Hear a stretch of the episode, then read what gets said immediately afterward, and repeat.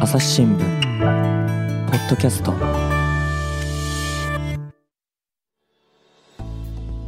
皆さんこんにちは。朝日新聞の水野あずさです。えー、今回は先日引退を発表した大相撲の白鵬について取り上げていきたいと思います。くがつ場所の翌日に引退報道が流れ、えー、相撲ファンである水野はえ今と心底驚いたんですけれども、今日はその裏側を聞こうと相撲取材のベテランで朝日新聞ポッドキャストでもおなじみの竹園貴弘記者と鈴木健介記者にお越しいただきました。竹園さん、鈴木さん、本日はよろしくお願いします。よろしくお願いします。よろしくお願いします。お願いします。えー、まずはですね、引退の経緯を簡単に振り返りたいと思うんですけれども、えー、横綱白鵬が引退の意向というニュースが流れたのはくがつ場所翌日の月曜日でした。その前から白鵬には引退の気持ちがあったんでしょうか。はい、えー、引退会見が、えー、じゅうがつついたちにあったんですけども、はい、その際に、えー、横綱が言っていたのはもう、えー、名古屋場所を終えて、えー、その時あまあ、名古屋場所中にも引退は決断したみたいなんですけども、発表はまあ名古屋場所後にしようかなと思っていたら、まあえー、照ノ富士関の横綱昇進ですとか、はい、オリンピックパラリンピックが挟んで、えー、秋場所前にまたまあ発表しようかなと思っていたところで、所属する宮城野部屋で、えーうんうん、あの新型コロナウイルスの感染者が複数出てしまったことで、こう休場措置が取られてしまったんですね。はい、まあ、そこでまあなかなか発表のタイミングを逃してしまい、はい、まあ、結局、えー、場所後になったという流れのようです。うんうんうん、本当はじゃあしちがつ場所後に本当は本人としては言いたかったけれども、いろいろあって伸び伸びになってくがつ場所前にしようかなと思っていたらコロナがあって、はい、でくがつ場所入ってしまって、まあ、ちょっと場所中はみたいな、そういうこともあったんですかね。そうでしょうね。うん、はい、なるほどなるほど。まあ、引退会見でね、あの白鵬はしちがつ の, あの名古屋場所のじゅっしょうめで引退を決意したというふうに話していたんですけれども、あの竹園さんは以前、あの白鵬は名古屋場所で引退するんじゃないかと思っているとお話になってましたよね。あ、はい、そうですね。そのやっぱり足の具合がですね、はい、あの非常に思わしくなくて、うんうん、名古屋場所全勝優勝したんですけど、はい、えー、場所前の段階でもう関取衆とは稽古もできないし、うんうん、幕下以下の力士とやっても勝てないと。でそれで、えー、一応みっかかん乗り越えられないんじゃないかって言われてたんですね。あ、そこまで 右, 右膝ですよね、はい、の調子が悪かったってことなんですね。はい、でそれはその負けてやめるっていうことではなくて、はい、えー、みっかかん、えー、さんれんしょうでも、うん、例えば中日まで全勝でいったとしても、はい、もう今場所残りを考えたときに優勝できないって思ったら、その時点でやめるっていう話だったんですね。あ、じゃあしちがつ場所に優勝できなかった場合はもうその場で引退しようみたいな、やめるっていう意思は固めていたようです。はい、あ、そうだったんですね。はい、逆にそのこれまでの横綱みたいに負けが込んでやめるっていうことはしたくないっていう思いがすごい強かったみたいで、はい、なので例えば先ほど言ったみたいにさんれんしょうとか、うんうん、初日からはちれんしょうしていても、うん、もう残り難しいって自分が判断したら、うん、その時点でやめるっていうことでしたね。あ、うん、じゃあ足の状態と相談してみたいなところがあったんですか。そうですね。うんうん、あのー、実質うー治療をしている方々の話を聞くと、はい、名古屋場所始まる前から、うんうん、えー、場所に入っていっても良くなってるわけはないんだけども、うんうん、やっぱり勝っていくことで、やっぱり力士ってやっぱり白星が一番の薬なので、はい、足がどんどん動くようになっていってたと。うーん、でただ医学的にはなんでそういうふうに動いてるのかわからないっていうふうな話をされてました。うんうんうん、やっぱ気持ちで乗り切ってたっていう、うーん、ところだったんですね。うん、じゃあなんか白鵬はそのまあ、名古屋場所をやっていくうちにこれなら優勝できるんじゃないかみたいな気持ちがだんだん強まってきて取り続けてたっていうことなんですかね。そうですね、まあ、うん、最初は一応じゅうごにちかん取ることを目標にっては表向きは言ってたんですけど、はい、でも本心は優勝できなかったらやめるってことだったので、うんうんうん、基本的には優勝できるっていうことをまあ 信じ、信じて土俵に上がったっていう、うんうんことですね。なるほど。うん、いやあの名古屋場所の話、まあ、前回のポッドキャストでもちょっとお話ししましたけど、はい、あのじゅうよっかめの正代との仕切り戦をかなり下がった取り組みとか問題になりましたよね。はいはい、あれもやっぱり優勝したいみたいな気持ちがすごく出ていたということですか。そうですね。その当時正代はあんまり成績は上がってなかったんですけども、はい、でもその白鵬はいつもその、えー、前日に取組の対戦相手が決まって、はい、前日の勝負が終わった後、うん、えー、帰る土俵から帰る車の中でだいたい映像を見るらしくて、はい、そこで次の日の作戦を練るらしいんですけど、うんうん、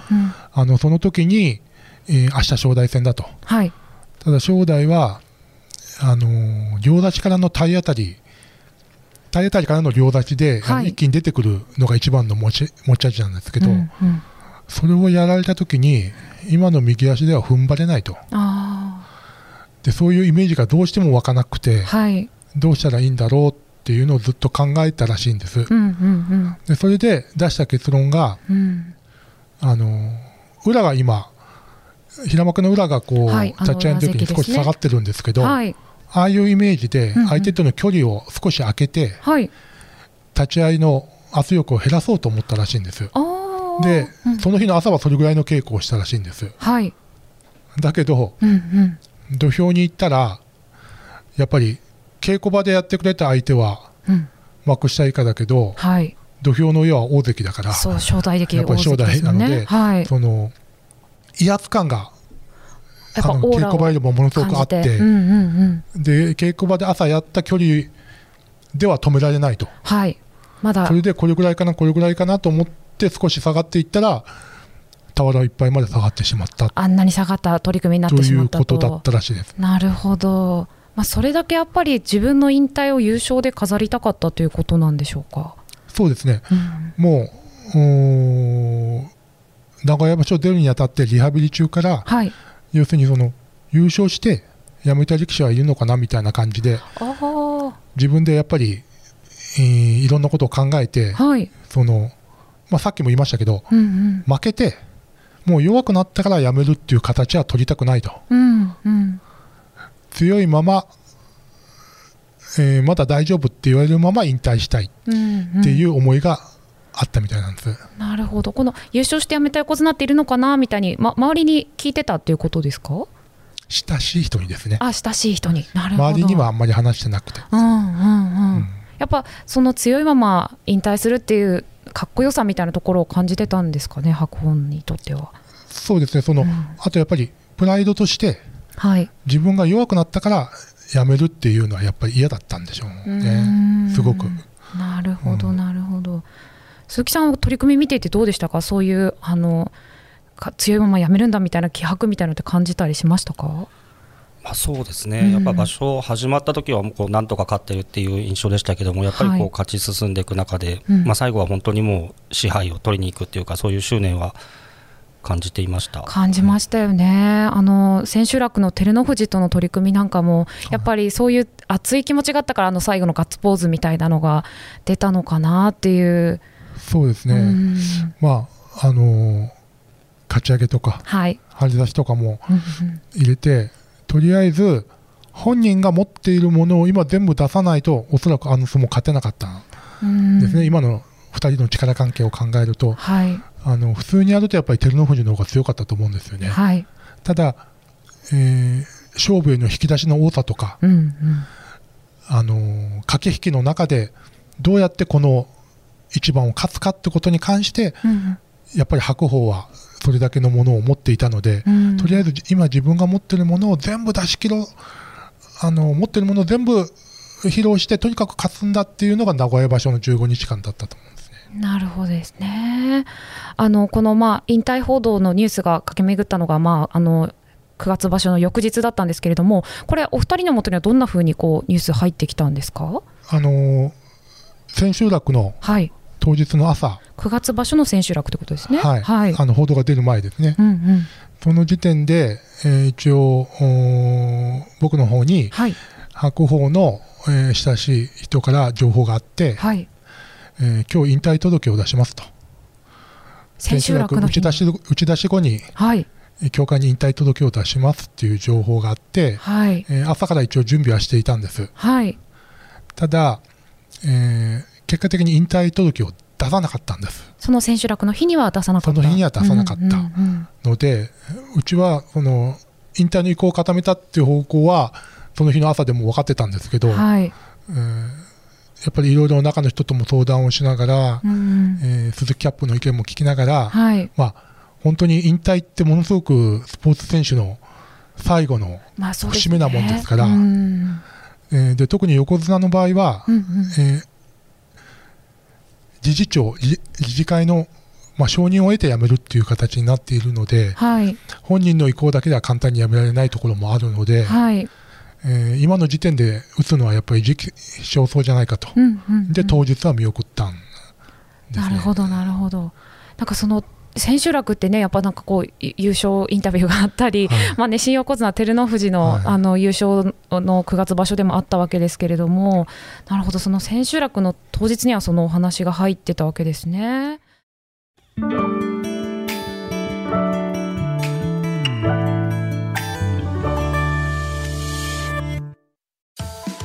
朝日新聞ある聞きは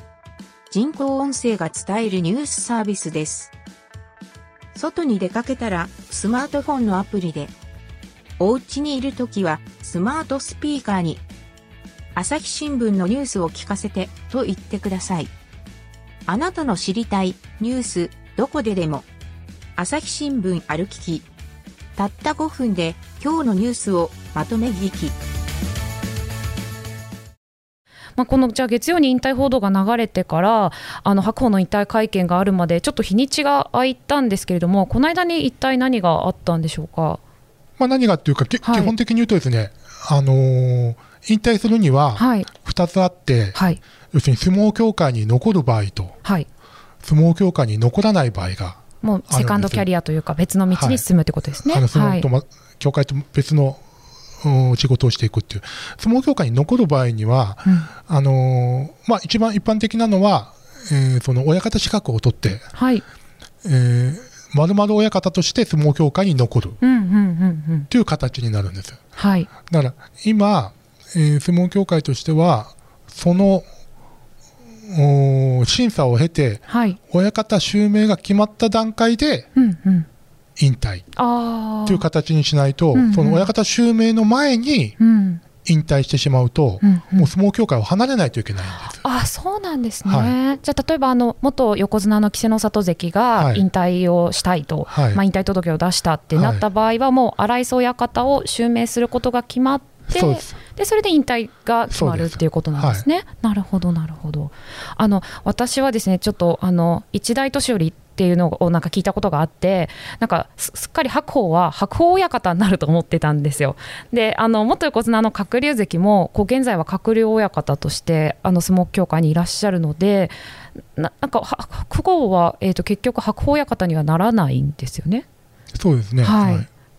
これ、えーと、間垣親方を襲名したっていうことなんですけど、この違いちょっと教えていただいていいですか。はい、あの要するにまずあの親方資格の中に今おっしゃったみたいにあの相撲協会にもともとある名跡を継ぐものと、はい、まあ、一大年寄りといって、うん、現役時代のしこ名でそのまま残るものがあるんです、はい、でそれ以外に、うんうん、今は要するにその株に株あの親方名跡に空きが少ないもんですから、うんうん、現役力士が辞めた時に、はい、仮の仮の親方として、うんうん、現役時代のしこ名で残れる資格があるんです、うん、でそれが横綱ではごねん、ごねん、うんうん、大関ではさんねん、はい、でその間にきちんとした、えー、資格のある名前を取りなさいよと。あ、はい、だから鶴竜親方は一大年寄りになったわけではないんです、はい、あ、ではないんですね、はい、なるほど、はい、あの鶴竜親方っていう鶴竜っていう現役時代の名前で横綱なので、はい、うんうん、ごねんかんは鶴竜親方として相撲協会に残れますよと、うん、なるほど。だけどごねん以内に別の、はい、例えば井筒とか、はい、何かの名跡を継がなかった場合には、うんうん、もう協会に残る資格がないのでやめ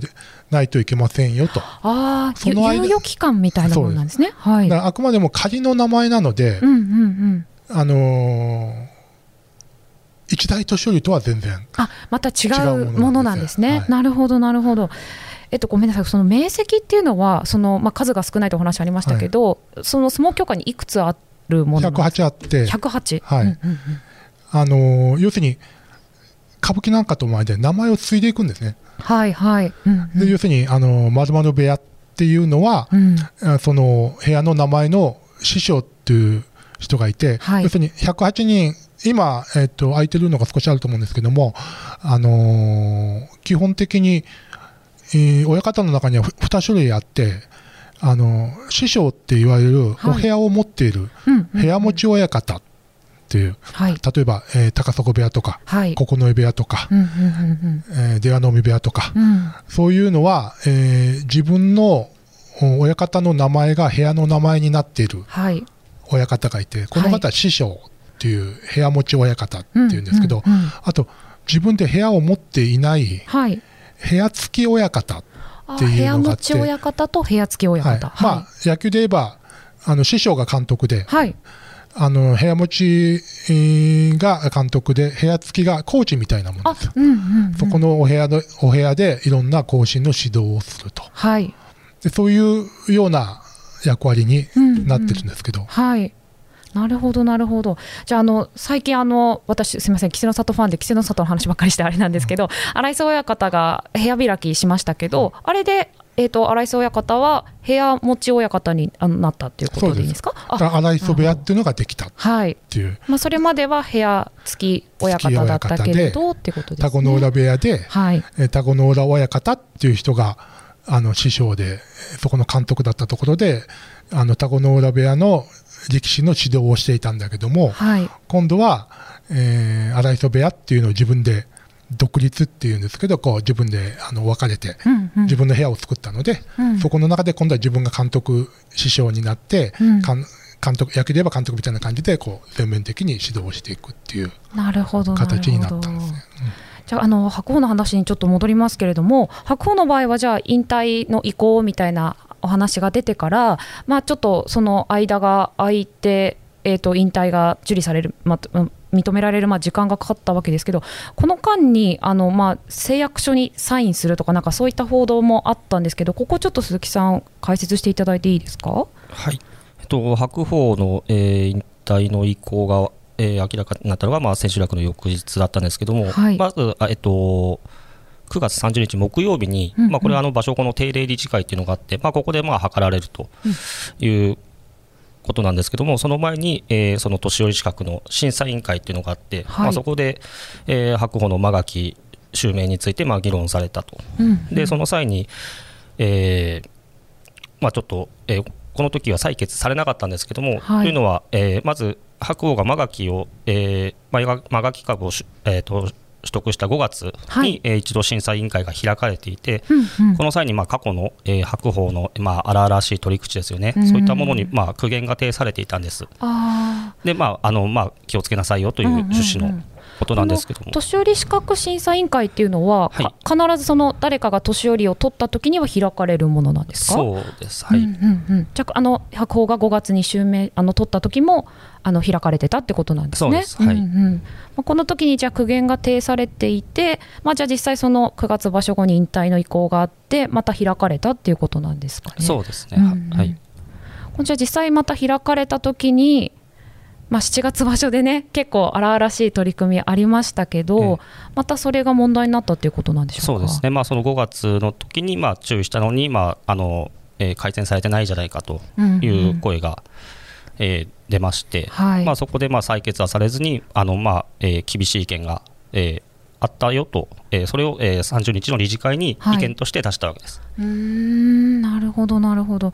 これ実際理事会ではその意見を受けてどういったあの議論になったんでしょうか。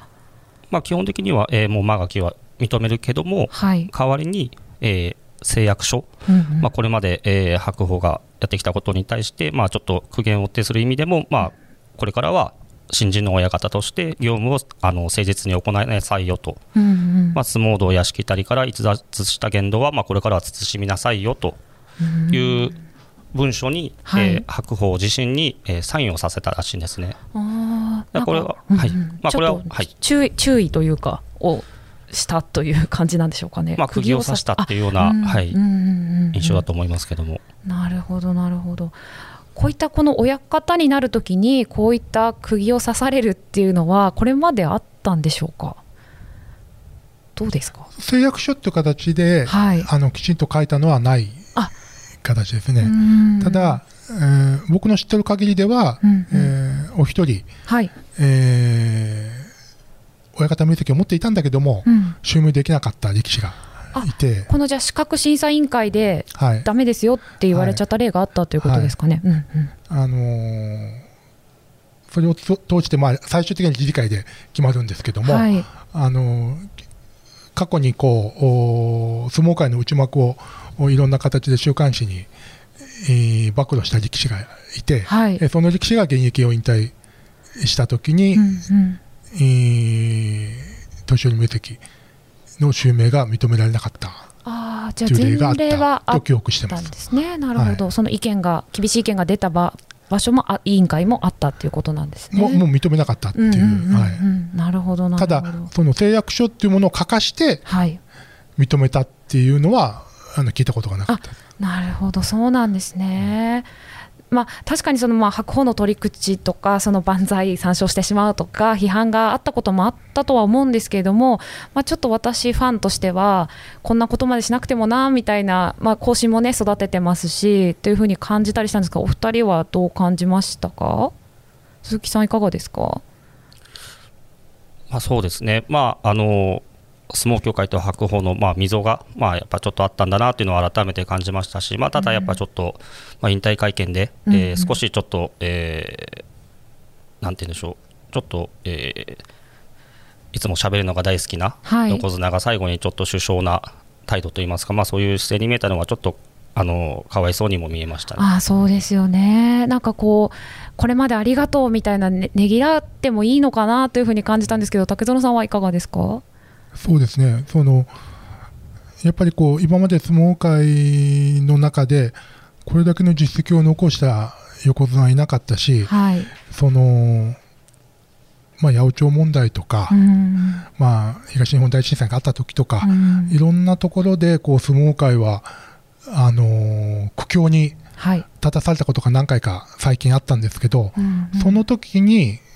土俵を支えて、うん、やっぱり先頭で引っ張ってたのは白鵬であることは間違いないんですよね。はい、だからその先ほどもその水野さんも言われた取り口の問題とか、うん、例えばその土俵下での発言とか、はい、いろんなことに、まああのー、非難が起こるような行動があったのも確かではあるんですが、うん、差し引きしたら、うん、やはり僕は白鵬の功績の方が大きいと思うんです。はい、頑張ったことの方が大きいと思うので、うんうん、やっぱり、えー、それにはきちんと敬意は払ってもらいたかったなとは思っていて、うん、えー、この年寄り名跡の問題でもその、まあ、先ほどちょっと出ましたけど、その一代年寄り、うん、白鵬親方に、まあ、なら結果的にならなかったんですけども、はい、それは全然、まああのー、そういう判断をしたということなんですが、ちゃんと説明があるべきだったんじゃないかって僕は思っていて、あのー、今回の襲名に関しては全く話題にもどもらなかったというような形で収められてしまったんです。はい、でもうーん、普通一大年寄りっていうのはにじゅっかい以上の優勝をした横綱がのみ対象になる。なるほど、制度でそうなると白鵬はよんじゅうごかいなんで、はい、悠々と満たしているわけですよね。はい、うん、だからそれが対象にならないのであれば、うん、なぜ対象にならなかったのかということをちゃんとやっぱりファンの皆さんに、うん、えー、お伝えして、はい、えー、こういう考えでこうな、あのー、相撲協会こういうふうに考えていて、うん、こうだから白鵬には一大年寄りあげませんけども、うん、でも今後やっぱり頑張ってもらいたいっていう話をしてもらいたかったなとは個人的には思っています。そうですね、確かに本当にそうですよね。やっぱ白鵬の功績振り返ると相撲の記録ではね、なかなか誰も抜けないみたいな記録をたくさん打ち立ててもいますので、本当になんか私もちょっと残念な気持ちでこの親方就任見てるんですけれども、じゃあ次のですねポッドキャストではちょっとこの白鵬の打ち立てた記録について振り返っていきたいと思います。では一旦引き取ります。